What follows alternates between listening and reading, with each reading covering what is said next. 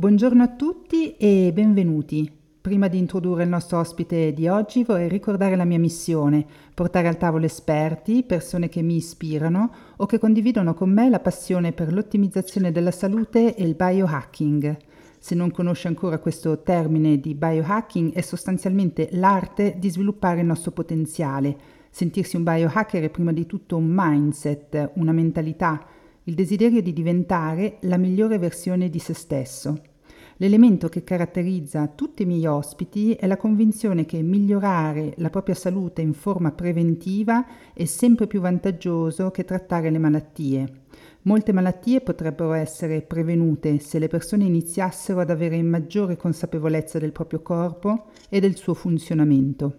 Ti ricordo che tutte le informazioni contenute in questo podcast hanno carattere puramente divulgativo e orientativo e non sostituiscono una consulenza medica o terapeutica. Se ti piacciono questi contenuti gratuiti che porto regolarmente in questo podcast, puoi sostenerlo cliccando il pulsante Segui su Spotify o sulla tua piattaforma preferita. Valuta il podcast, condividi l'episodio sui tuoi profili social o scrivi una recensione su iTunes, Apple Podcast o Audible. Trovi tutte le informazioni sul mio sito www.thehappyfew.com. Oggi parleremo di andrologia, ormoni maschili e medicina anti-aging con il dottor Andrea Militello, medico specializzato in urologia e andrologia esperto in medicina anti-aging e terapia ormonale sostitutiva. Si è laureato in medicina e chirurgia presso l'Università degli Studi di Roma, La Sapienza. Si è specializzato in urologia presso il Politecnico Umberto I di Roma. Nel 2014 ha conseguito il master di secondo livello in andrologia, implantologia e chirurgia protesica. Nel 2016 ha conseguito il master di secondo livello in si, eh, seminologia e fisiopatologia della riproduzione umana. Nel 2020 gli è stato conferito il titolo di eccellenza italiana in urologia e andrologia. È docente mh, presso l'Università Federiciana, presso l'Accademia Funzionale del Fitness Wellness Anti-Aging e presso l'Accademia Biomedica Rigenerativa è relatore a congressi e conferenze internazionali, è autore di diverse pubblicazioni. Vi cito le più recenti, Ormoni bioidentici, una guida pratica del 2023, Testosterone libero, tutto ciò che c'è da sapere del 2020, Steroidi anabolizzanti e infertilità maschile, tutto è recuperabile del 2020, Terapie attuali ed emergenti nell'eiaculazione precoce, tutto ciò che dobbiamo sapere e forse non abbiamo ancora mai provato, del 2020. Ha contribuito al capitolo Ormoni e Bodybuilding del libro del dottor Spattini, Bodybuilding, allenamento e esercizi del 2022. Buongiorno Andrea e benvenuto. Eh, buongiorno, grazie, è un onore e un piacere essere tuo ospite. Grazie mille, grazie a te per aver accettato il, il mio invito. Prima di entrare nel vivo appunto del, del tema mh, di oggi, un tema affascinante eh, e complesso, eh, ci puoi raccontare un po' la tua storia e perché hai deciso di specializzarti in urologia e andrologia? Sì, grazie, la faccio breve, nel senso che ho sempre amato un po' gli studi scientifici, ho fatto il mio percorso, il liceo scientifico, ho deciso poi, affascinato dalla biologia, ho fatto una scelta di studiare medicina, eh, mi è piaciuta, l'ho portata a termine con entusiasmo, dopodiché c'è la scelta di quello che fai dopo. C'era un'attitudine alle branche chirurgiche, per cui diciamo frequentando i vari reparti anche l'urologia in sala operatoria è una branca molto interessante quindi ho fatto questa scelta. Devo dirti, parlo onestamente, nel tempo però ho scoperto che le mie attitudini sono più cliniche che non proprio chirurgiche. Allora siccome l'obiettivo della nostra professione è di fare il meglio possibile e non eh, così essere superficiali, ho virato poi verso un interesse più clinico e quindi ho spostato sulla andrologia perché sempre più, non ti nascondo, anche nelle visite che effettuavo la richiesta era più andrologica che non urologica, pur è nata una passione e poi chiaramente un approfondimento dello studio. I master che hai elencato gentilmente sono stati fatti appunto per una arricchimento culturale e poi nel tempo diciamo è nata un po' sempre questa attenzione alla parte un po' endocrinologica dell'andrologia e alla quale alla fine ecco mi sono dedicato poi per colpa anche di brave divulgatrici come sei tu, nel tempo uno inizia anche ad aprire la mente su altri aspetti di medicina funzionale e ecco, insomma, piano piano uno studia e fa un'esperienza sempre più ampia con i propri pazienti, le persone che, che mi scelgono ed eccoci qua. Grazie mille per questa così eh, introduzione. Eh, tu sei un grande esperto di medicina anti-aging e eh, terapia ormonale sostitutiva. Qual è la tua visione della medicina anti-aging per l'uomo? Nel tuo sito parli anche di androhacking. Ci spieghi cosa intendi con questo termine? Sì, è un termine che ho voluto un po' coniare, nel senso che per forzare un pochettino il pensiero, perché sicuramente eh, ho preso visione di come ci sia, adesso io non ho tutta l'esperienza internazionale che puoi avere tu, però per esempio qui da noi in Italia un po' una remissione di quello che è l'invecchiamento e la senescenza, nel senso che spesso viene e così abbandonato l'uomo in un suo percorso di decadimento anche precoce, dando colpa a quello che è l'età. E allora ecco invece secondo me l'approccio di medicina funzionale e di medicina anti-aging in andrologia, essendo io andrologo, è fondamentale proprio per sensibilizzare l'utente che c'è la possibilità di rallentare e migliorare il nostro percorso di senescenza e di ormonosenescenza spesso anche migliorando alcuni aspetti clinici eh, che, ripeto, purtroppo vengono ancora visti come un percorso assolutamente in, che non è possibile fermare o rallentare. Ecco, allora, in, in, parlando di androhacking, ma iniziando a eh, introdurre proprio il concetto di anti-aging sulla modulazione ormonale, perché poi questo è il mio lavoro, la mia parte più importante del lavoro, riusciamo nel tempo a diffondere in tutte le persone e nel caso mio nel paziente, nell'uomo, la possibilità di ottimizzare il nostro progredire dell'età evitando alcune patologie che chiaramente come andrologo mi ci confronto quotidianamente. Quindi ecco, la missione è proprio questa, introdurre l'idea che possiamo migliorare il nostro percorso di senescenza. Fantastico. E ci puoi un po' svelare quali sono i pilastri della medicina anti-aging al maschile? Ma guarda, ti parlo onestamente, non voglio essere riduttivo, però sono sempre abbastanza pratico. Sicuramente il pilastro fondamentale nel mio paziente è quella dell'ottimizzazione ormonale, che poi sicuramente sarà motivo di domande da parte tua, presumo oggi. L'assetto ormonale è fondamentale, regola il nostro metabolismo, ma regola anche quelle che sono le attitudini maschili sotto vari aspetti della sfera sessuale, ma metaboliche, regolatorie anche di quelle che sono eh, lo stato di benessere eh, del corpo a livello sistemico. Quindi sicuramente un pilastro della medicina anti-aging è quella di avere come obiettivo il miglioramento e l'ottimizzazione dei nostri livelli ormonali. Questo lo metto al primissimo posto. Mm-hmm. Poi, per le patologie che colpiscono il paziente andrologico, quali anche quelle di natura vascolare nella disfunzione erettile, sicuramente un benessere cardiovascolare è fondamentale accenno a un altro grosso problema dell'infertilità maschile perché qui i pilastri sono tanti che purtroppo qui interviene, presumo ormai tutta questa aggressione, il rumore epigenetico che ci circonda, che sta danneggiando molto la fertilità. Quindi due pilastri importanti, sicuramente al primo posto comunque l'ottimizzazione ormonale. Mm-hmm. Benissimo.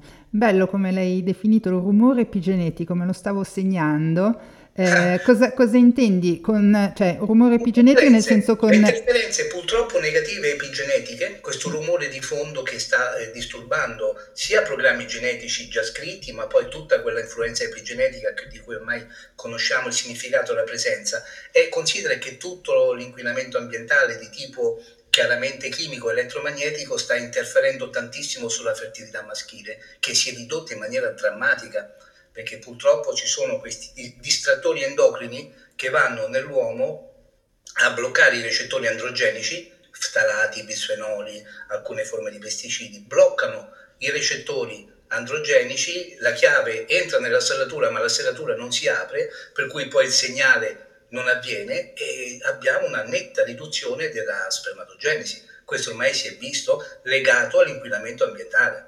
Fantastico, sì. Io li chiamo interferenti endocrini, Bravissima. però mi è piaciuto moltissimo questo rumore epigenetico. Perché... Sono voluto essere un po' più poetico, però per... il termine tecnico è quello che hai usato tu. Mm-hmm. E quindi li troviamo, giusto per un po' approfondire questo tema, perché è veramente, eh, secondo me, una delle, delle chiavi anche eh, di, di, svolta per chi le capisce, cioè sono sia appunto nei pesticidi, quindi in ciò che mangiamo, possono nascondersi eh, nei vestiti, eh, il fatto di anche essere esposti a luci eh, blu eh, spesso esatto. durante il giorno, i deodoranti, i profumi, ecco che spesso la gente non si rende conto, eh, possono anche lì eh, in- interferire in, negli ormoni, no?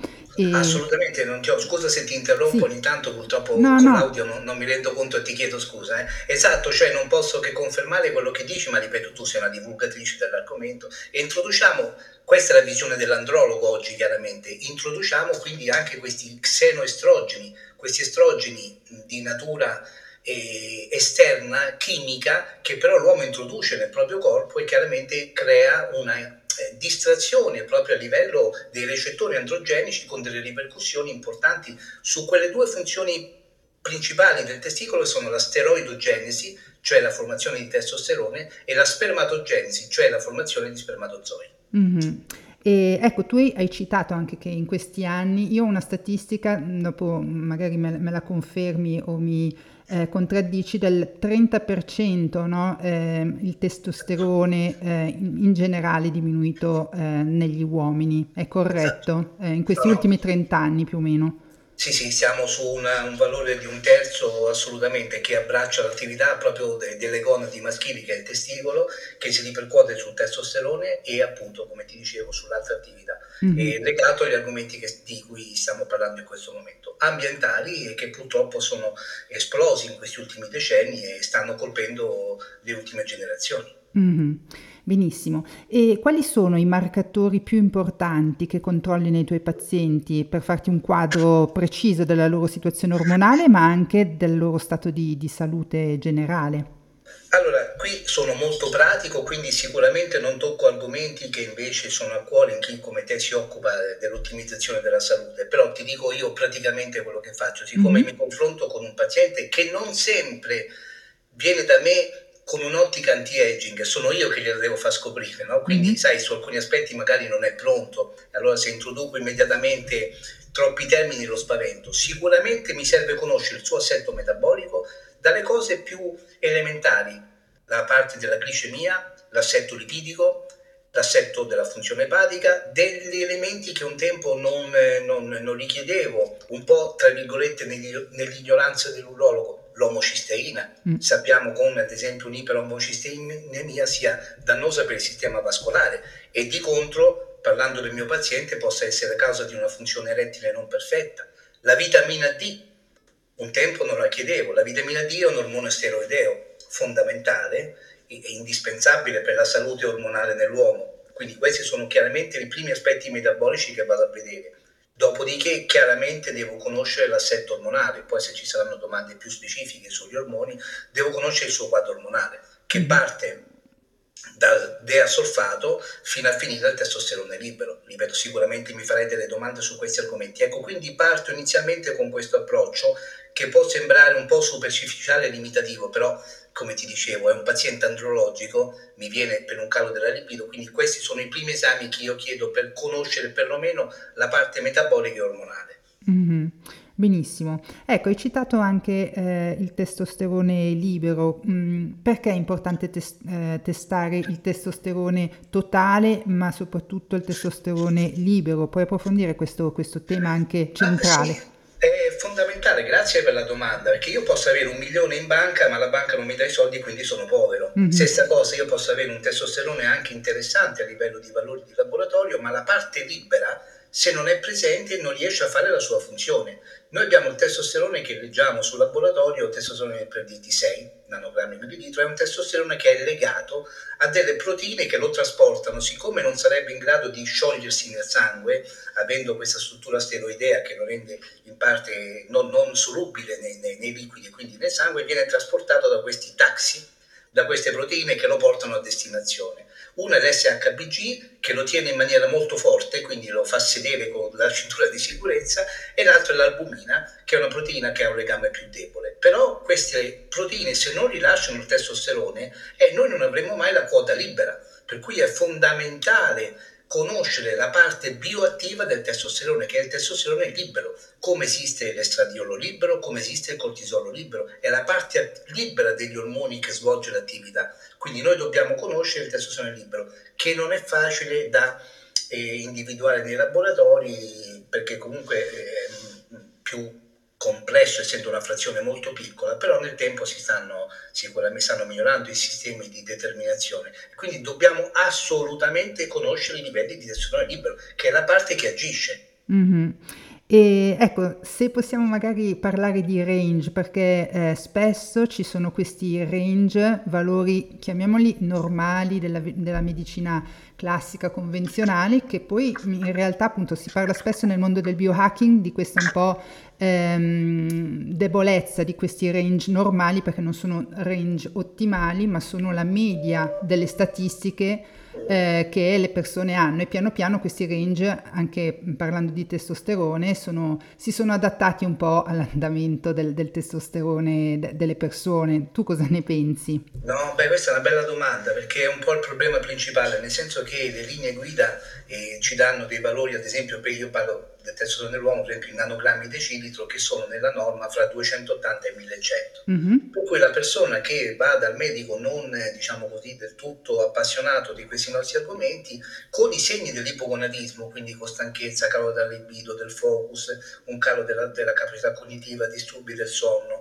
problemi sulla sfera sessuale, con un testosterone di 300 nanogrammi decilitro è etichettato come nella norma. Mm-hmm. Mentre eh, se andiamo a vedere la finestra ci dice che è normale, per esempio da 280 a 1100, per cui il nostro obiettivo, e questo onestamente è un pochettino l'argomento su cui, tra virgolette, come si dice, mi impunto di più, è quello di ottimizzare i valori, cioè spostiamoli sempre dentro i confini fisiologici, però in quelli che sono i valori ottimali, come si tende a farlo per la tiroide o per l'insulinemia, a me farebbe piacere che entrasse nella mentalità comune che anche l'ottimizzazione del testosterone. Con queste linee guida così eccessivamente diluenti, in effetti è tutto nella norma, ma anche un valore che è incompatibile con un benessere. Mm-hmm. Quindi sono dell'idea che noi dobbiamo fare riferimento sempre ai valori della scala, ma medio-alti, quelli che sono, rappresentano la migliore funzionalità del nostro sistema endocrino. Benissimo, grazie per questa eh no, grazie a te per la domanda, che è il punto chiave, sì. altrimenti non c'è mai modo di poter proporre alla persona un miglioramento, perché va sempre bene così. Sì, che poi appunto questo, dopo ne parleremo un po' di, dei tes, dei, degli ormoni eh, sessuali maschili e dell'importanza, sì. no? Però appunto il testosterone è proprio forse centrale in tutto questo argomento, sì. sia per la donna, che chiaramente ne ha bisogno di meno esatto. rispetto all'uomo, ma anche esatto. l'uomo. Questo perché appunto spesso si arriva magari all'età ehm, tra, tra, i 40 e i 50 anni dove eh, incominciano tutti i problemi anche di coppie, magari uno non si sente più attratto, cioè, e spesso è il problema, cioè adesso non lo voglio ridurre e banalizzare con il testosterone, però diciamo che è una componente importante perché arrivano i nodi al pettine e le persone non si ritrovano più No. D'accordissimo, certo anch'io non voglio sminuire e rendere tutto il problema legato agli ormoni, mi rendo conto che c'è anche tutt'altro argomento da affrontare di cui tu sei maestra, però parlando degli ormoni è quello che tu dici è giustissimo. E come hai accennato anche nella donna,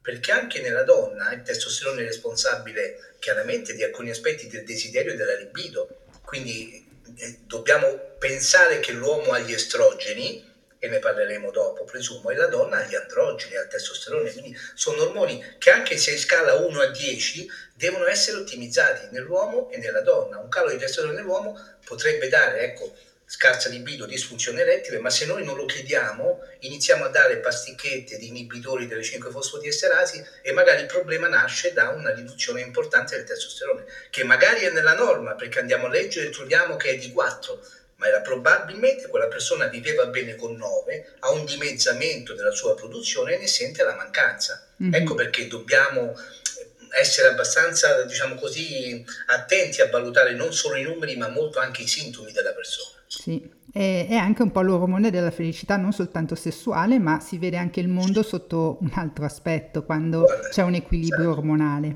Assolutamente lo vedo, questo ecco nell'esperienza, che io sono sempre abbastanza cauto nell'esporre giudizi se non ho su questo esperienza, posso dire, consolidata, senza presunzione, c'è proprio un cambiamento, come dici tu, della visione di quello che è la, la vita, i colori della vita le sensazioni, Ci, c'è un ottimismo diverso. Mm-hmm.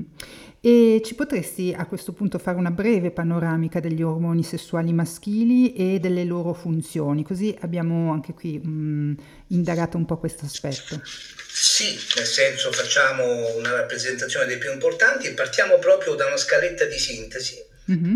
L'idea è che in Italia non si può prescrivere, ma noi stiamo facendo adesso una chiacchierata globale certo. e sicuramente è un ormone importante perché è un precursore di, degli altri ormoni e viene mo- modificato e viene poi convertito perifericamente in estrogeni e in DHT che è una forma ridotta del testosterone, adesso non voglio essere eccessivamente tecnico. Mm-hmm.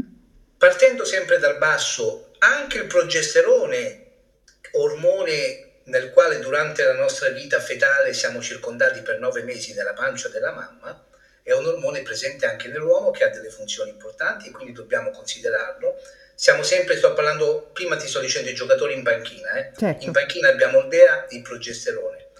Sul campo di calcio abbiamo sicuramente il testosterone totale, il testosterone libero e gli estrogeni che non vengono considerati, invece hanno un ruolo fondamentale nell'uomo, perché comunque sono eh, i rappresentanti dell'attività del testosterone. Il testosterone si, si riduce in DHT, che quindi è un altro giocatore che mettiamo in campo, e in 17 beta-estradiolo, del quale mh, nel cervello abbiamo milioni di recettori, che quindi è un altro giocatore che gioca, fondamentale.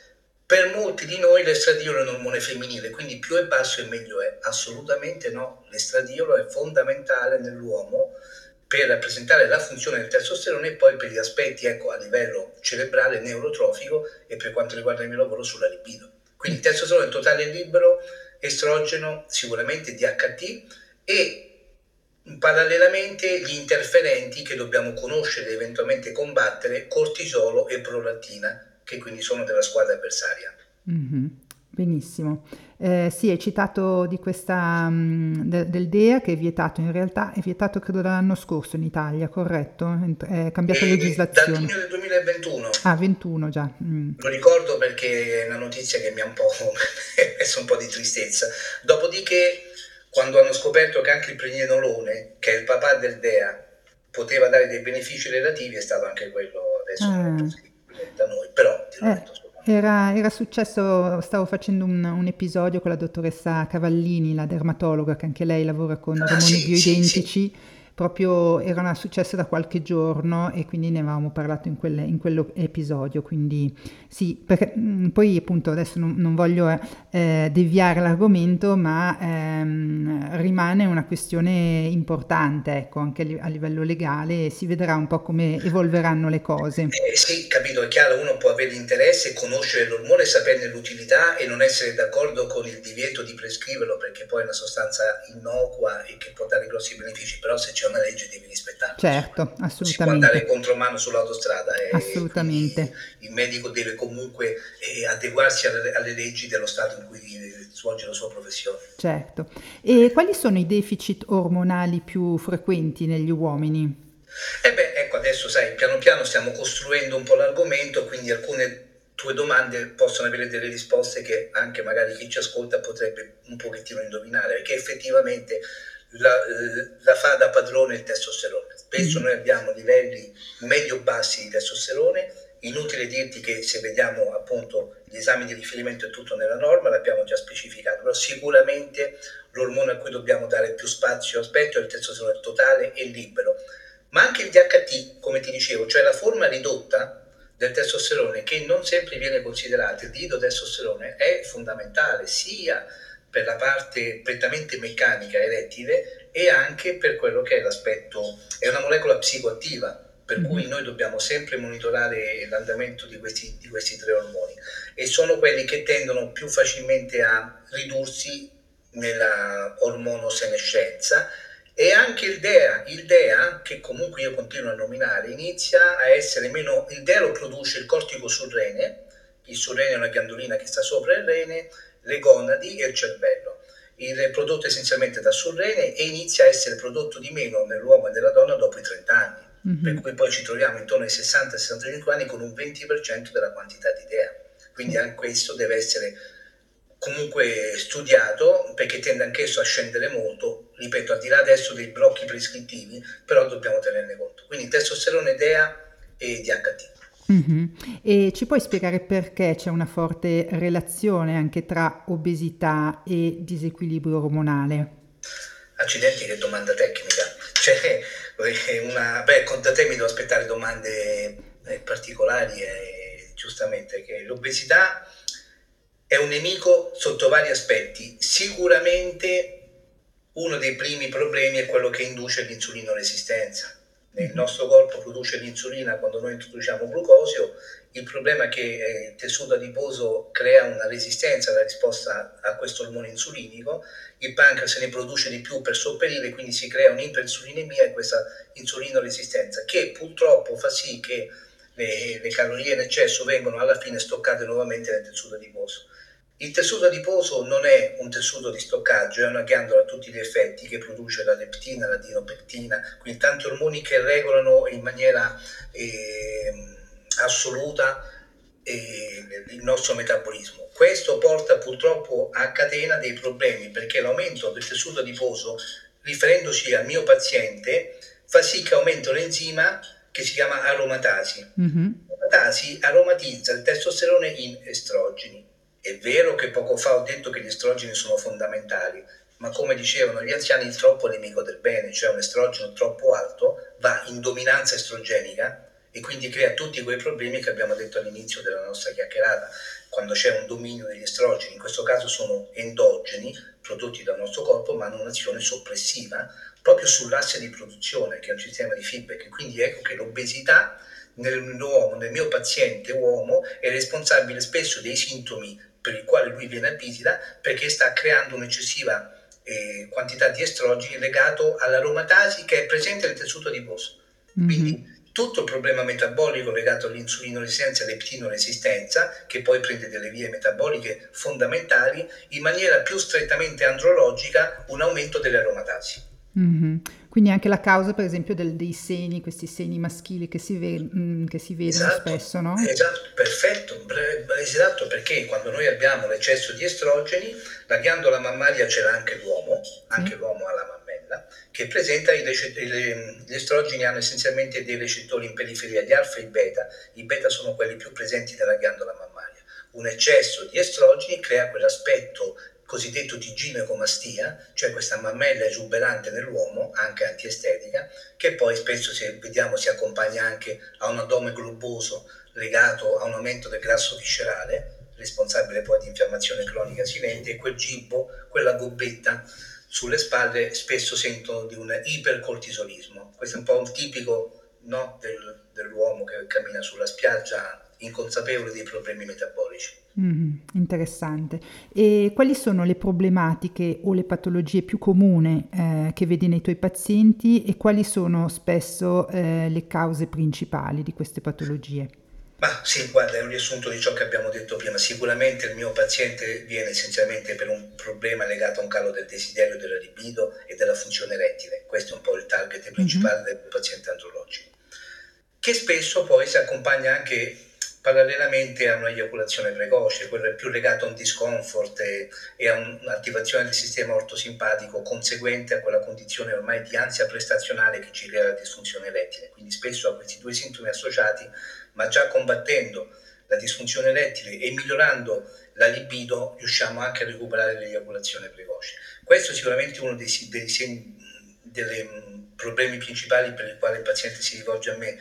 Sempre più non ti nascondo, sarà poi la mia attitudine, viene anche la persona che adesso inizia proprio a voler anticipare i problemi, quindi con un approccio anche preventivo, questo mi fa molto piacere ed è anche più divertente come lavoro. Mm-hmm. In più però anche come ti dicevo l'infertilità maschile spesso è motivo di visita. Talvolta, adesso vedo un po' un calo perché la, la, la coppia è molto esperta, studia, perde gli entusiasmi e giustamente si rivolge poi ai centri di procreazione assistita, cioè salta tutto un percorso eventualmente di recupero perché spesso gli anni sono avanzati e si va subito al PMA. Però ecco, è un altro grosso problema quello dell'infertilità. Quindi calo della libido, disfunzione erettile, infertilità maschile sono i problemi principali. Eh, andrologici. Sì. Poi c'è il problema urologico che chiaramente riguarda essenzialmente le prostatiti e i problemi della, della menzionali dell'ultra Mm-hmm. Ecco, per questo aspetto poi farò un episodio, perché hai citato della procreazione assistita, eccetera, perché tante coppie magari mh, mm, si rendono conto che hanno questi problemi di infertilità.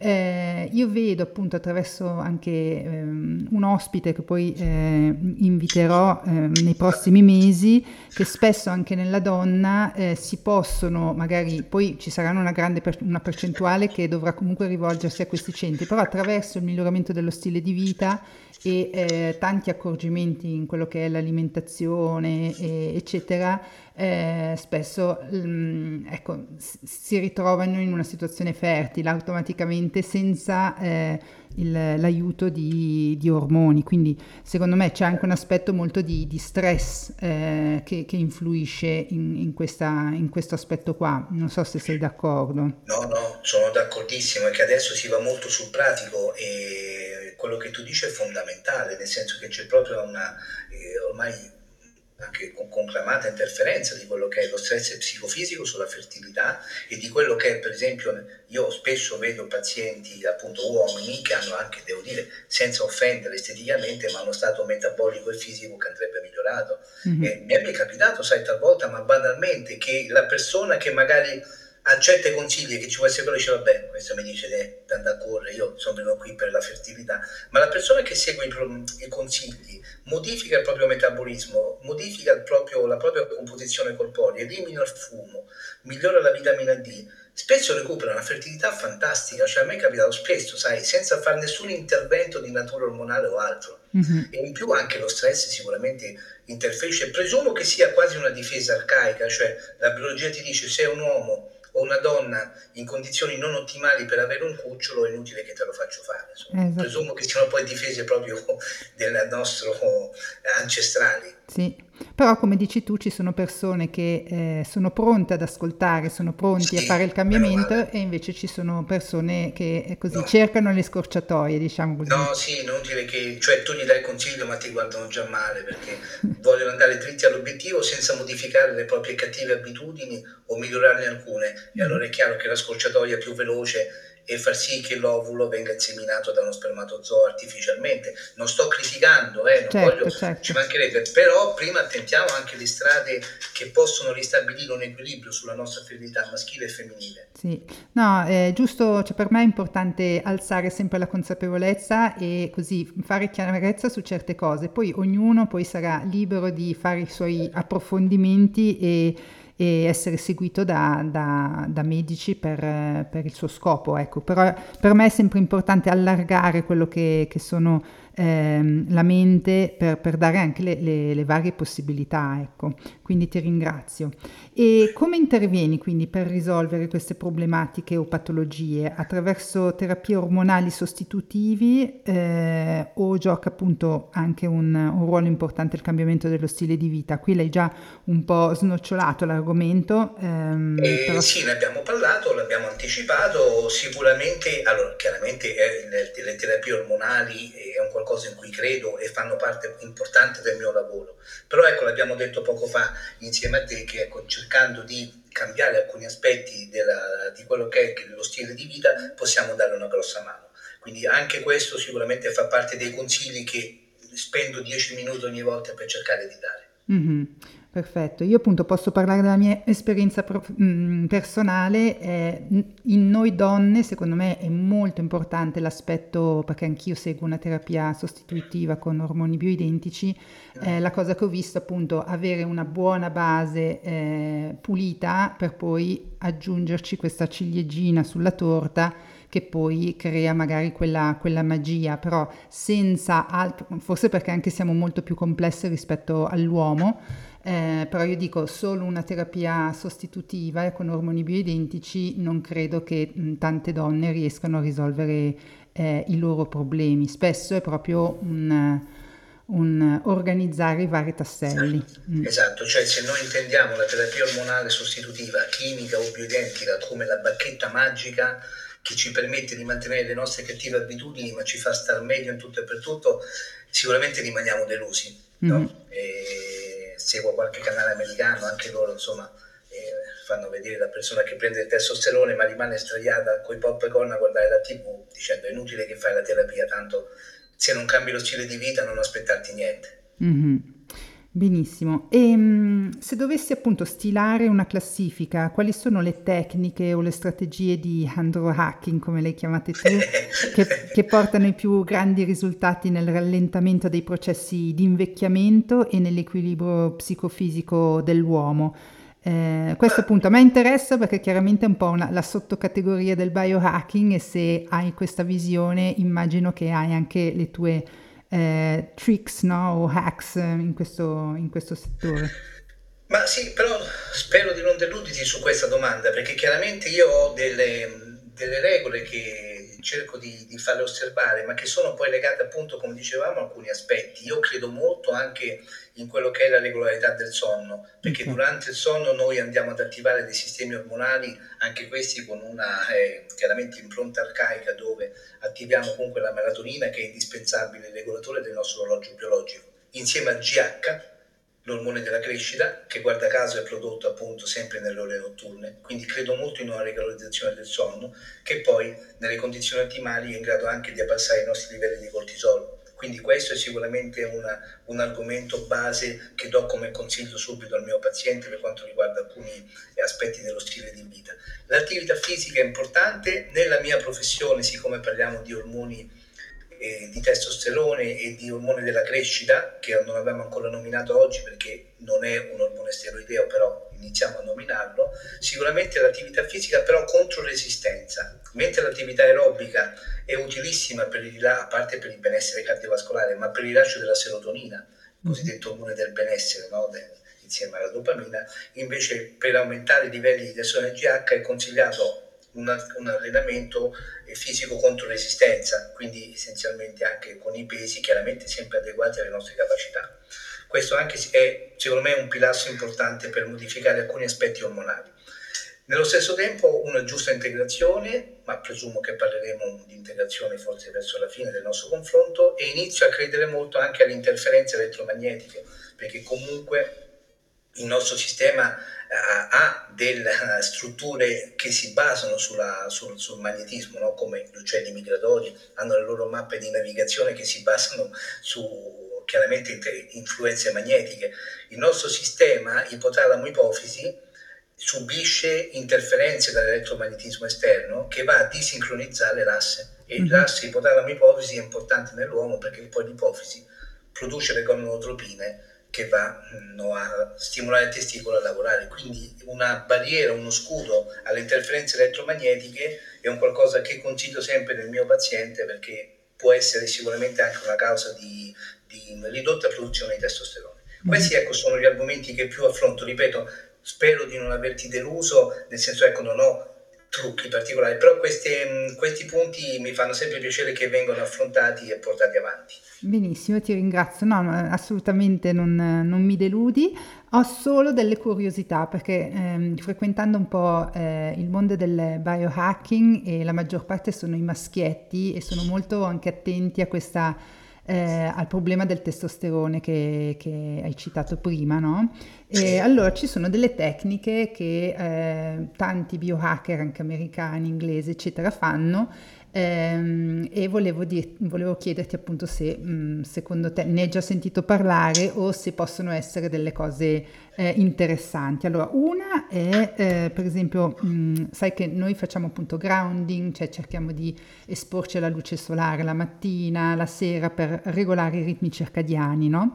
E certo. eh, in queste routine eh, il maschietto, per esempio, mh, mm, prima che il sole sia troppo alto, espone i testicoli al sole. Questo perché eh, dicono che aumenti eh, o comunque eh, il fatto che i, i, i, testicoli siano sempre così eh, all'interno di, de, dei pantaloni, insomma, eh, loro dicono che esponendoli eh, al sole nelle prime ore della giornata eh, sia benefico proprio per, eh, sia per il testosterone ma anche per, non so se per la produzione di sperma, eccetera. Quindi volevo chiederti se ne hai già sentito parlare o se è una cosa... Guarda, ne avevo letto qualcosa, nel senso che penso abbiano fatto degli studi in Austria, avevo letto questi mm-hmm. consigli dove poi però effettivamente non, non, si era ancora ben capito e che poteva essere banalmente legato anche all'attivazione locale della vitamina D, okay. perché le, le, cellule del sertoli hanno i recettori per la vitamina D, che poi abbiamo detto non è una vitamina ma è un ormone. Quindi okay. quello poteva essere diciamo essenzialmente un, una spiegazione. Ne ho letto, non ne ho una conferma pratica, nel senso che poi effettivamente non ho mai portato avanti letture su questo tipo di argomento. Il calore sappiamo che non è sicuramente benefico per il testicolo, però la, la, l'attivazione, come dicevo, è probabilmente, presumo, della vitamina D locale ha questa possibile capacità stimolatoria, essendo le cellule del sertoli, che sono le infermiere un pochettino del testicolo, di attivare la spermatogenesi. Okay. Sull'attivazione della steroidogenesi sono un pochettino meno pronto a dare una conferma. Ecco. Ok, benissimo. E appunto l'altra domanda era proprio questa sul, sul freddo e il caldo, perché appunto mh, si dice proprio di non eh, scaldare troppi i testicoli, però anzi ci sono dei biohacker che hanno, eh, come esiste appunto il, il bagno freddo, loro dicono che il bagno freddo addirittura ci sono delle eh, come delle, delle, tasche contenitive dei testicoli per tenerli al freddo e anche lì eh, pare che eh, aumenti ehm, eh, o migliori eh, la condizione appunto dei, dei testicoli. So Su se... questo possiamo già trovarci un po' più conferme perché possiamo fare anche un paragone contrario. Il caldo, per esempio, dato anche dal varicocele, patologia mm-hmm. delle vene spermatiche che sono dilatate e rallentano il flusso di sangue, che quindi è più a contatto col testicolo riscaldandolo, portano sicuramente a una ridotta attività testicolare. Mm-hmm. Quindi il caldo, e specialmente legato a esposizioni professionali o per patologie tipo il varicocele, è un nemico dell'asteroide e spermatogenesi. Di contro, possiamo già derivarne che il freddo può migliorare alcuni aspetti metabolici testicolari, migliorare, ridurre quello che è il contatto con sostanze cataboliche e sicuramente qui può dare un effetto di miglioramento. Quindi su questo assolutamente possiamo, già solamente avendo una prova contraria, dire che ha il suo razionale. Mm-hmm, benissimo. E entriamo un po' nella terapia ormonale sostitutiva eh, è detta appunto anche TOS. In cosa si differenzia una TOS convenzionale da una TOS con ormoni bioidentici o bioequivalenti? Allora, si differenzia nel fatto che stiamo utilizzando due sostanze totalmente diverse. Io non sono né contro una né contro l'altra, mi piacciono tutte e due, ognuna ha la sua finalità. La terapia ormonale sostitutiva utilizza farmaci ad azione ormonale, quindi abbiamo comunque l'introduzione per via in gel, orale o iniettiva, come per il testosterone, introduciamo un farmaco che per, per, esempio il testosterone è esterificato con un estere che gli permette una lenta rilascio nel corpo, ma è un farmaco ad azione ormonale.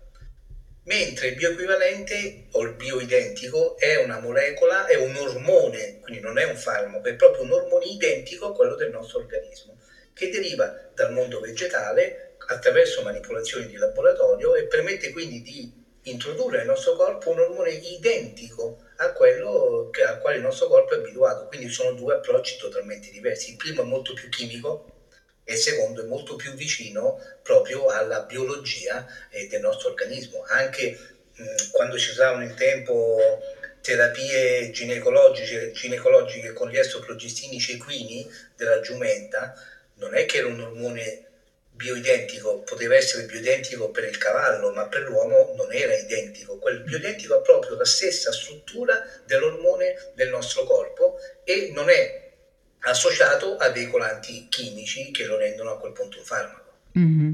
Ecco, poi dopo c'è un po' questo anche misunderstanding che l'ormone bioidentico sia eh, naturale, invece l'altro no. In realtà però entrambi sono fatti in laboratorio, quindi...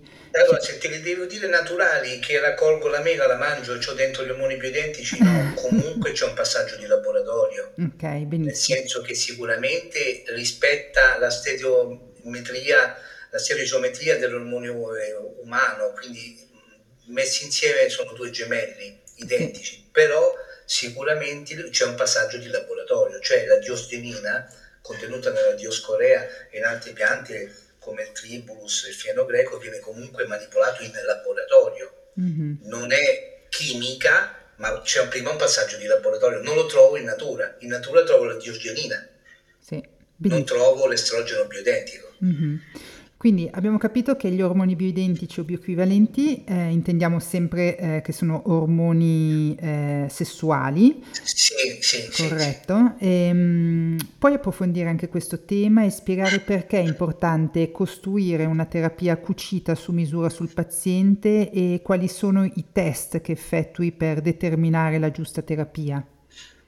Allora sì, uno degli aspetti positivi della terapia evidentica è proprio questa che mi stai dicendo, cioè la possibilità di calibrare e fare proprio una terapia sartoriale sulla persona durante anche il percorso, modificare, poter avere in un'unica soluzione un mix di ormoni. No? Io posso usare una compressa sublinguale di Lozenges che contiene nel mio paziente uomo testosterone, progesterone ed estrogeni in bassa quantità, ho l'idea quando si poteva, quindi innanzitutto la praticità di portare avanti un percorso sostitutivo su vari fronti e in più la possibilità di variare la posologia durante il percorso, cosa che chiaramente con un'iniezione o con un farmaco prestabilito eh, con quella posologia non è possibile fare, no? Assolutamente, questo è direi il punto di forza. Per quanto riguarda come determinarla, devo dirti molto un po' anche sulla mia esperienza. Non ho delle tabelle in base alla quale poi inizio a dare dei milligrammi in più o in meno. Spesso in base all'esame del paziente, ai sintomi, alla carenza alla corporatura si inizia con un certo dosaggio legato anche poi chiaramente all'esperienza e alcune indicazioni che ci danno comunque anche le farmacie bioidentiche, così si chiamano queste che producono i bioidentici, e poi ci si basa chiaramente trimestralmente, quadrimestralmente con quelli che sono al primo posto i sintomi, perché diceva un collega io curo i sintomi non i numeri, però al primo posto quindi i sintomi e poi però anche quella che è la risposta a livello di laboratorio. Difficilmente col bioidentico si va in eccesso, quindi non ci sono i pericoli della terapia iniettiva ormonale tipica farmacologica che può aumentare troppo i livelli di testosterone, può aumentare l'ematocrito, cioè la viscosità del sangue. Col bidenti questo fortunatamente non succede. Comunque i parametri di valutazione sono i sintomi e gli esami comunque di confronto solitamente ogni 3-4 mesi. Mm-hmm. E tu utilizzi test sia salivari che ematici o soltanto test ematici? Allora, per praticità negli ultimi tempi ho fatto un po' un passetto indietro, quindi uso i test ematici. I salivari mi hanno affascinato perché nella ghiandola salivare abbiamo la quota libera del testosterone, un po' un alter ormonale, no? quindi mm-hmm. possiamo dosare con più attenzione le quantità infinitesime del testo, della testosterone libero o anche degli estrogeni o del cortisolo, si usa moltissimo per studiare il cortisolo nell'arco delle 12 ore, no? Mm-hmm. E, mh, ti parlo, ripeto, questa è un'intervista molto aperta da parte mia, c'è un po' di reticenza spesso nel paziente quando gli proponi questa cosa nuova, mm-hmm. di cui tutto sommato non ha esperienza, e allora talvolta eh, li metti in difficoltà. Io, i salivari a me piacciono, devo capire quanto c'è di corrispondenza anche con un ematico. Io per un po' di tempo ho fatto fare sia esami del sangue che esami salivari facendo anche un confronto che è un po' complesso perché sono due scale totalmente diverse. Mm-hmm. Però eh, a me piace salivare perché permette una de- determinazione attenta della quota libera del tes- dell'ormone che in effetti è quello che a noi interessa. Mm-hmm. Sì. E invece per esempio all'estero, sia in Inghilterra, in America, in Germania, viene spesso utilizzato il Dutch test ormonale eh, tu in Italia viene utilizzato, tu lo utilizzi? Onestamente no, onestamente no, qua mi trovi abbastanza scoperto. Va bene, era giusto una curiosità. E da dove vengono ricavati gli ormoni bioidentici e come vengono prodotti? Quali vantaggi appunto possiede anche la, la preparazione galenica rispetto ai prodotti presenti in commercio? Allora, ehm, piccola anche differenza perché il termine galenico che usi è giustissimo, sono le farmacie galeniche, anche se poi in effetti è proprio la farmacia bioidentica che spesso si occupa anche magari in maniera elettiva dell'ormone bioidentico. Mm. Allora, l'ormone bioidentico ha un'origine, come abbiamo detto, dal mondo vegetale essenzialmente, la, la, la, la molecola principe è la diosgenina, che come ho detto è presente nella Dioscorea villosa, ma anche nel fieno greco, nel tribus e in altre piante. Chiaramente poi ci sono esperti di nutraceutica che hanno degli elenchi più lunghi rispetto al mio. Questa molecola è simile, se andiamo a vedere, come al progesterone con una catena laterale. Quindi manipolando in laboratorio questa molecola possiamo avere poi a disposizione testosterone, progesterone, estrogeno, DEA, tutti questi ormoni che hanno una, più o meno una struttura quasi simile se andiamo a vedere hanno questa struttura che parte, che poi parte dal colesterolo, la struttura degli ormoni nel corpo umano. Mm-hmm. E, hanno poi questi anelli, questi quattro anelli ciclopentano feridopenantrene. E, mh, per cui l'origine è strettamente vegetale, da questa diosgenina, che permette manipolata di dare origine a questi ormoni più identici, quindi l'origine è essenzialmente vegetale, dal mondo vegetale. Mm-hmm. Benissimo. E, ehm, quindi... e come ti dicevo, sì. era solamente una, una, piccola osservazione che poi spesso con la terminologia eh, ognuno di noi ha la sua visione, no? Quindi poi, però ecco, la farmacia galenica può produrre anche delle, per, per dirti, testosterone galenico, che però è un farmaco, cioè mi può fare il gel al testosterone, nulla contro, anzi lo uso spesso, però è un farmaco, non è un bioidentico. O mi può fare un testosterone propionato orale, galenico, che però è sempre un farmaco mentre il bioidentico è proprio ormone bioidentico derivato dal mondo vegetale. Ok, no, per esempio io mh, ho notato che quelli eh, per esempio che si possono comprare da banco, no? c'è spesso per esempio il biossido di titanio all'interno, eh, mentre quello galenico pensavo appunto che eh, non avesse aggiunte, ehm, cioè è preparato senza magari altre cose che eh, si trovano. Sì, sì, il galenico diciamo, sicuramente ha un approccio diverso nella preparazione, però alcune molecole servono proprio per compattare ad esempio le capsule, quindi alcune sostanze sono obbligatoriamente presenti. Okay. Quello che eh, tra l'altro non è presente nel bioidentico ma magari presente nel galenico è l'estere, cioè spesso vengono aggiunte delle catene carboniose alla molecola per rendere maggiore la biodisponibilità Mm. mentre nel bioidentico non ha questa esterificazione, è così come, diciamo, come madre natura l'ha fatto, diciamo, scherzando, mm-hmm. dopo la manipolazione di laboratorio, però non ha aggiunte di molecole che ne permettono in maniera migliore l'assorbimento, tanto mm-hmm. che richiede di essere somministrato almeno un paio di volte al giorno. Mm-hmm. E in quali casi è particolarmente indicato seguire una terapia con ormoni bioidentici o bioequivalenti e in quali casi invece è sconsigliato? Ci sono delle persone che magari non, è meglio che non, non seguono una terapia di questo tipo? Ma devo dirti onestamente sempre più è la mia prima proposta, perché poi persone che non siano in grado di affrontare la terapia bioequivalente, bioidentica, onestamente non, non sempre io ti parlo della mia esperienza, certo. che non è un'esperienza assoluta.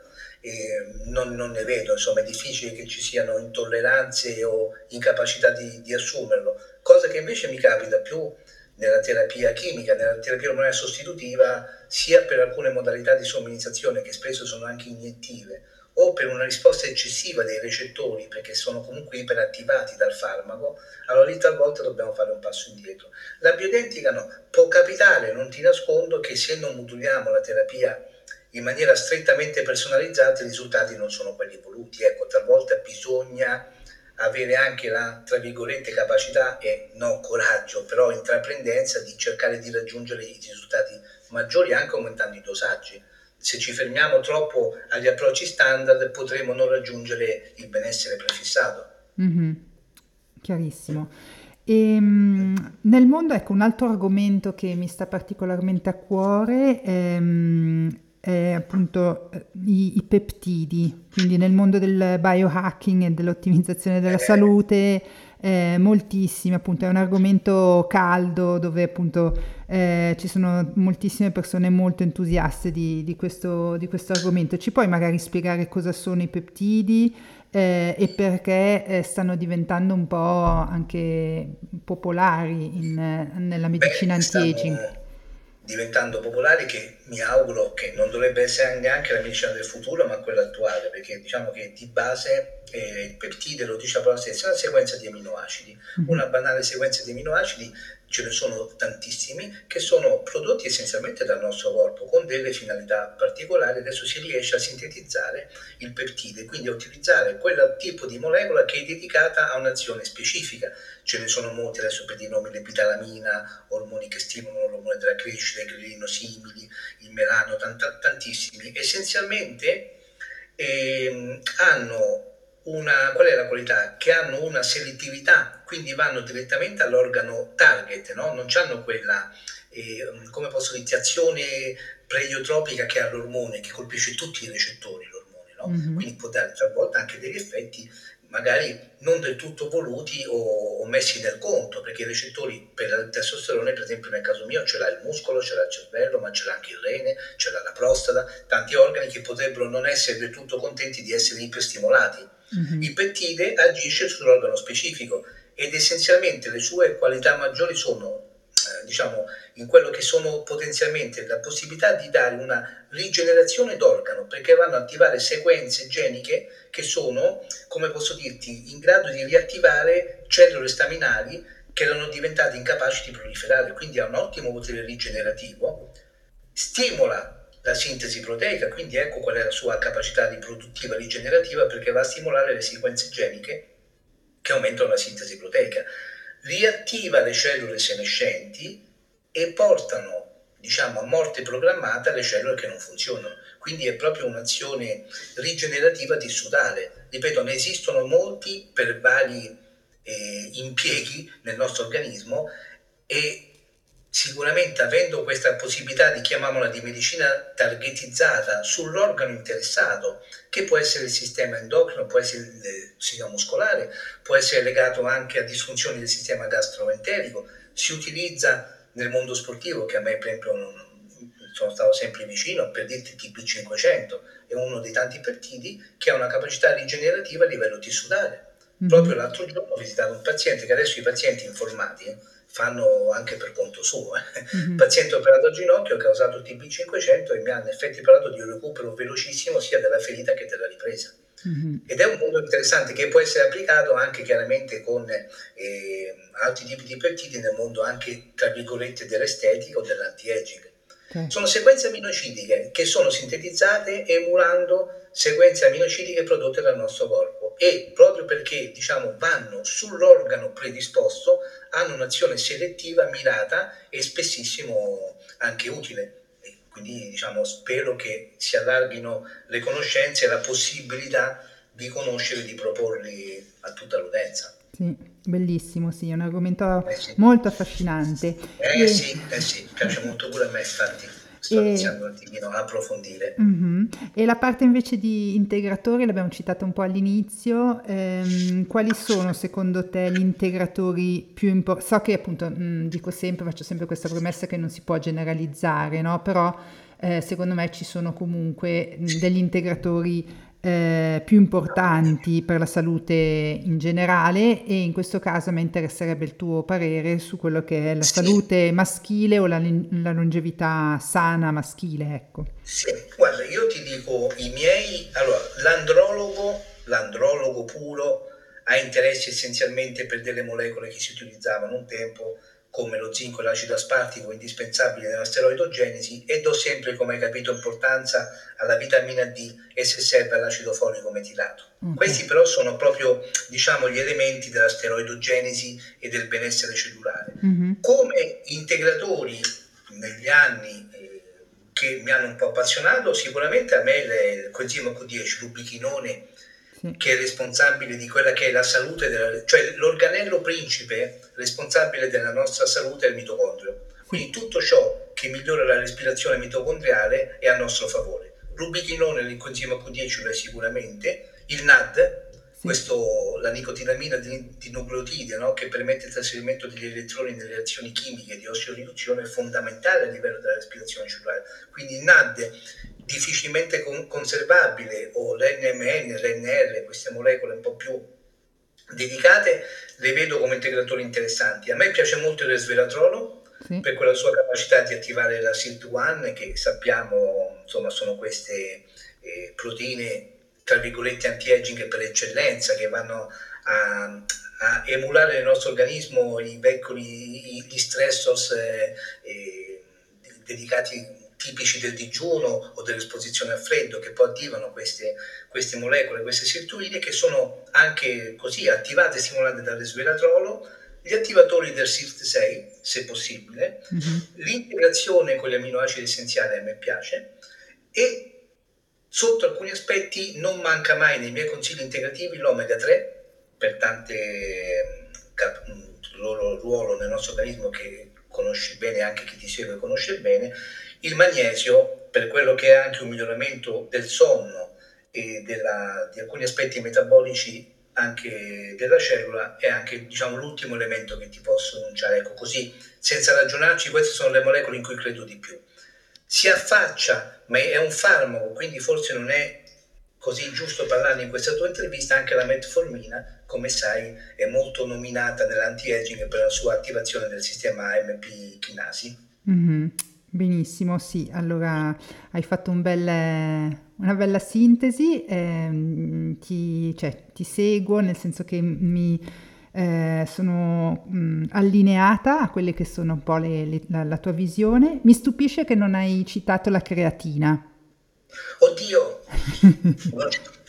eh, te l'ho detto perché te, ne ho parlato al volo. Assolutamente la creatina è indispensabile anche per il, per la, il benessere anche a livello cerebrale. Sì. Nel senso che si diceva il cervello funziona a glucosio, ma si vorrebbe dire che il cervello funziona a creatina, mm-hmm. indispensabile per quella che è anche la produzione di ATP nel nostro organismo.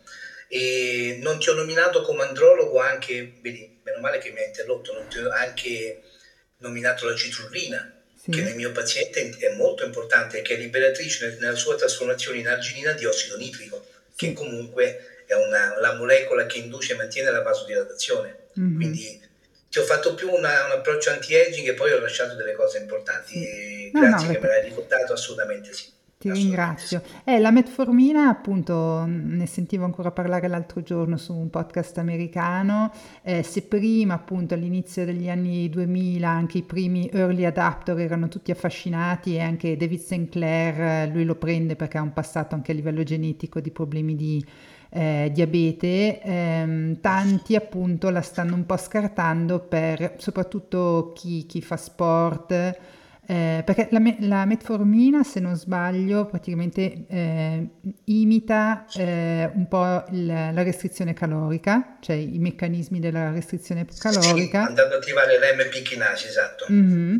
E, però per chi fa sport, ecco, mh, mm, non, non, è ideale, giusto? Comunque non, non ve- almeno anche David Sinclair, quando fa, fa pesi, eh, lui sono i giorni dove non l'assume proprio perché va, non so se a, a inibire l'emtor o... Mannaggia, lo volevo o... dire, io facevo bella figura.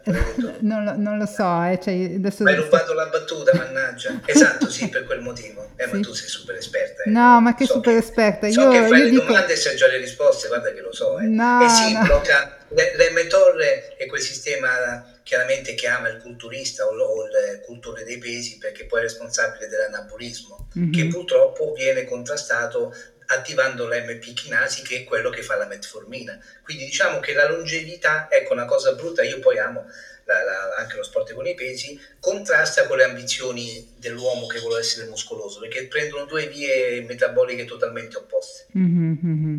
Ecco, c'è chi prende la berberina eh, al posto della metformina. Sì, sì, ha un metabolismo più accelerato, richiede almeno tre assunzioni al giorno, effettivamente la finalità sarebbe la stessa e quindi c'è qualcuno che tende a usare la berberina che sembra avere meno azione su quel meccanismo di attivazione dell'MTOR mm-hmm. e tutto sommato poi a livello anche di quello che poi sono le finalità vere di miglioramento di sensibilità all'insulina sembra essere la stessa. Mm-hmm. La metformina agisce, ma qui poi mi perdo un po' anche a livello di quella che è un'acidosi a livello renale, per cui chi ha delle predisposizioni metaboliche non perfette a livello renale in senso di eh, acidosi potrebbe peggiorare in maniera importante la, la, la sua funzione renale, quindi non mm. prendiamolo proprio come la caramellina dell'anti-aging. Mm-hmm, mm-hmm, benissimo.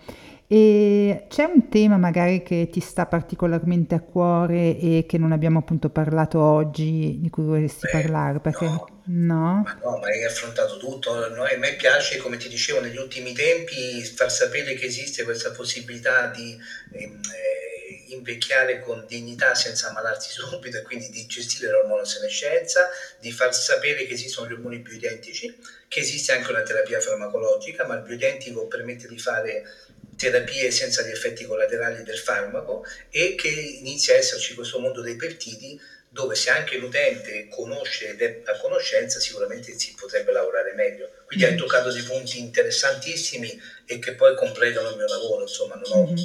altro da dirti, insomma non, hai, non, ci sono domande che non mi hai fatto mm-hmm. che mi è dispiaciuto. Ma magari appunto io ne avrei alcune perché ho visto un po' anche eh, le pubblicazioni che, che, che hai fatto e c'è, ci sono forse due temi magari mh, mm, marginali alla chiacchierata di oggi, però eh, se hai ancora due minuti di tempo ti faccio queste due domande. Una sulla prostatite, perché ci sono sempre più giovani che hanno anche questi problemi, no? Prima era una cosa che eh, si sentiva appunto a una certa età uno può avere la prostatite, però adesso ci sono gente di 40 anni che, che hanno queste prostatite. Qual è la, la causa della prostatite e com'è che si può un po' curare queste, queste problematiche? Allora, la prostatite può avere un'origine batterica ed è quella più facile okay. da curare e che può eh, nascere uno forse anche da adesso non, non, giudico nulla, anche da una promiscuità forse a livello sessuale che sia un po' più esasperata e quindi siamo più soggetti chiaramente a contaminazioni batteriche dall'esterno, perché poi la prostata è in collegamento con l'esterno attraverso l'uretra, mm-hmm. quindi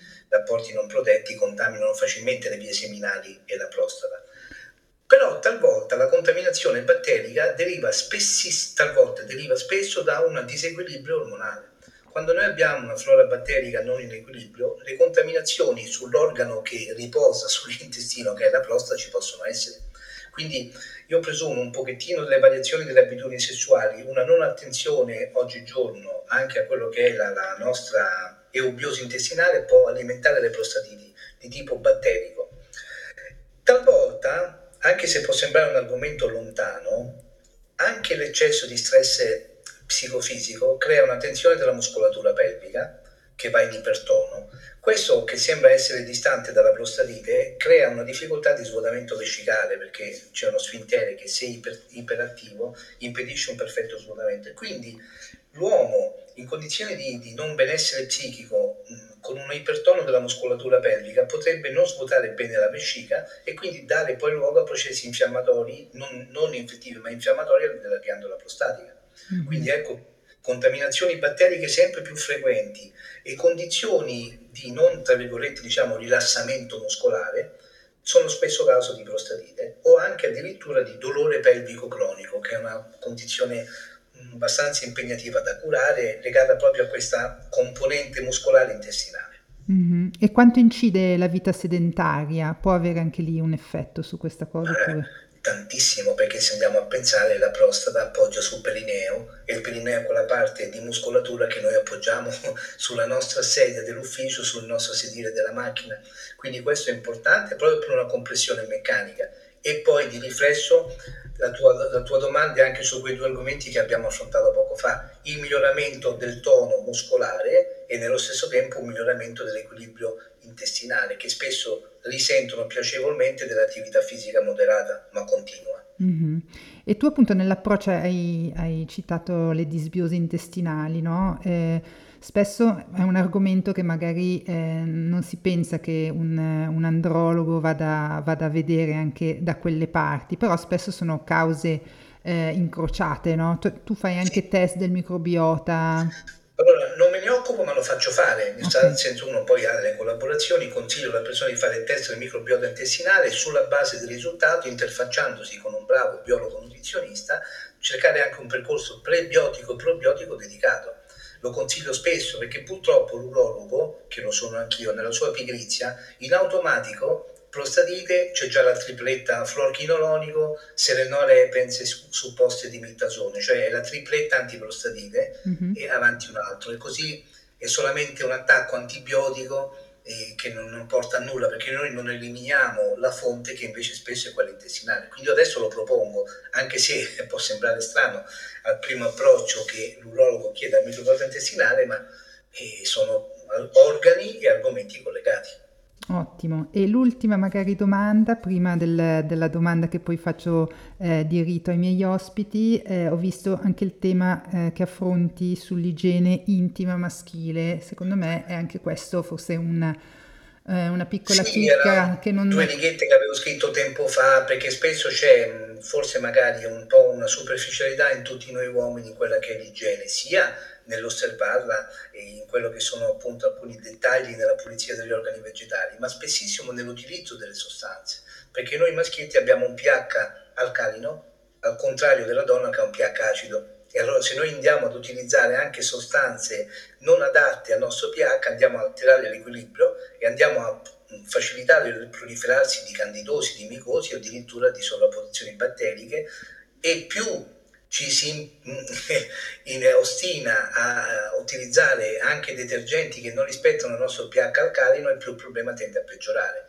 E poi ecco proprio per sé anche alcuni aspetti, dettagli che dobbiamo insegnare ai nostri figli, dello scoprire il prepuzio, liberare il grande, e, dare sempre quella detersione quotidiana, tende a un accumulo di secrezioni che porta poi a sovrapposizioni batteriche. Mm-hmm. Quindi i famosi interferenti endocrini eh, di cui ci hai parlato all'inizio, eh, bisogna appunto anche farci attenzione nella, nella, mh, mm, eh, appunto nella pulizia, nella, nell'igiene intima, ecco, possono esatto, anche qui... Eh... Esatto, sia per il pH, però tu ti stai proprio lanciando anche a molecole che possono purtroppo utilizzate quotidianamente, da creme a shampoo o a detergenti intimi che contengono questi interferenti endocrini che possono, proprio perché poi la zona di detersione coinvolge il pene e i testicoli, portare a delle alterazioni sia locali ma anche poi di attività testicolare. Benissimo, e adesso appunto come ultima domanda che ti chiedo appunto spesso ai miei ospiti, eh, hai uno o più libri eh, che ti hanno particolarmente ispirato nel tuo percorso e di cui ci vuoi parlare, magari legati alla tua professione oppure anche eh, lontani dalla tua professione? Ma no, guarda, devo dirti, allora sono un lettore medio, non sono un uomo di grossa cultura, quindi tutto sommato letture che mi abbiano sì, cambiato la vita non ci sono. Su questo tipo di... leggo mi piace, ma sempre non, non letture degne di nota. Mentre per quanto riguarda questo argomento, nel bene o nel male del personaggio non ti nascondo che il libro Longevità di David Sinclair è quello che un po' mi ha aperto la visione su alcuni aspetti. Mm. E quindi quello è il libro. Mentre ho ancora lo sto guardando adesso ancora in celofanato, un libro che mi ha invece destato attenzione, che non so se chiama Perché dormiamo, mm-hmm. di come si chiama Walker, che vorrei leggere perché secondo me il sonno eh, che contiene tanti segreti. Allora questo è un libro che mi approccio a leggere quest'estate, mentre sull'argomento anti-aging il primo input l'ho avuto dal libro Longevità di David Sinclair. Benissimo, adesso appunto poi ci saranno le persone che mi accusano di osannarlo troppo questo libro perché appunto a me è piaciuto tantissimo e... Eh, non lo sapevo, non sapevo la tua, la tua, presa di posizione, io ti ho ah. esposto in eh, maniera così molto soggettiva i miei pensieri. Benissimo, perché appunto ne abbiamo parlato anche con il dottor eh, Camillo Ricordi che ha curato l'edizione italiana di quel libro. Ah, eh, ne abbiamo parlato con lui e poi ne ho parlato anche recentemente in un, in un episodio che si chiama Da biohacker a biohacker con un mio amico biohacker australiano e quindi siamo entrati Bello. dentro in, proprio in, in queste un po' nel eh, nei temi caldi di Sinclair. Quindi io ti, Beh, ti ringrazio. Perché mi ha appassionato, l'ho letto e lo rileggerò quest'estate perché mi era piaciuto, come film che ti piace lo rivedi, no? Sicuramente sì. rileggerò comunque quel libro. Benissimo, io mh, mm, ti ringrazio Andrea per questa bellissima chiacchierata, hai dato tantissimi spunti di riflessione, poi come ho detto all'inizio è un argomento complesso, eh, ci hai aperto un po' eh, le porte sul tuo mondo, però eh, trovare un equilibrio è sempre molto individuale e, e fa parte appunto del, del, del, tuo lavoro e dei tuoi segreti eh, professionali, insomma. Quindi ehm, grazie ancora, lascerò tutti i tuoi contatti nelle show notes del podcast e mh, mm, spero ah, magari io, di, di, incontrarti. Ehm, io farebbe piacere, io ringrazio te perché per me è un onore, non, non mi vergogno a dirti che sono stato io a cercarti, no, su, la prima volta a presentarmi a te su, su Instagram perché sei veramente in gamba e poi l'argomento che porti avanti mi interessa molto e poi tu sei stata così carina da invitarmi e quindi io ringrazio te per l'occasione che mi hai fornito. Grazie, super prezioso. A presto e forza, come dico a tutti, eh, mi piace conoscere persone che hanno la mia stessa missione e che eh, così amano eh, la divulgazione come parte integrante del loro lavoro, quindi io ti ringrazio. Perfetto. Grazie a te, ti abbraccio e saluto tutti quelli che ascolteranno il podcast. Ok?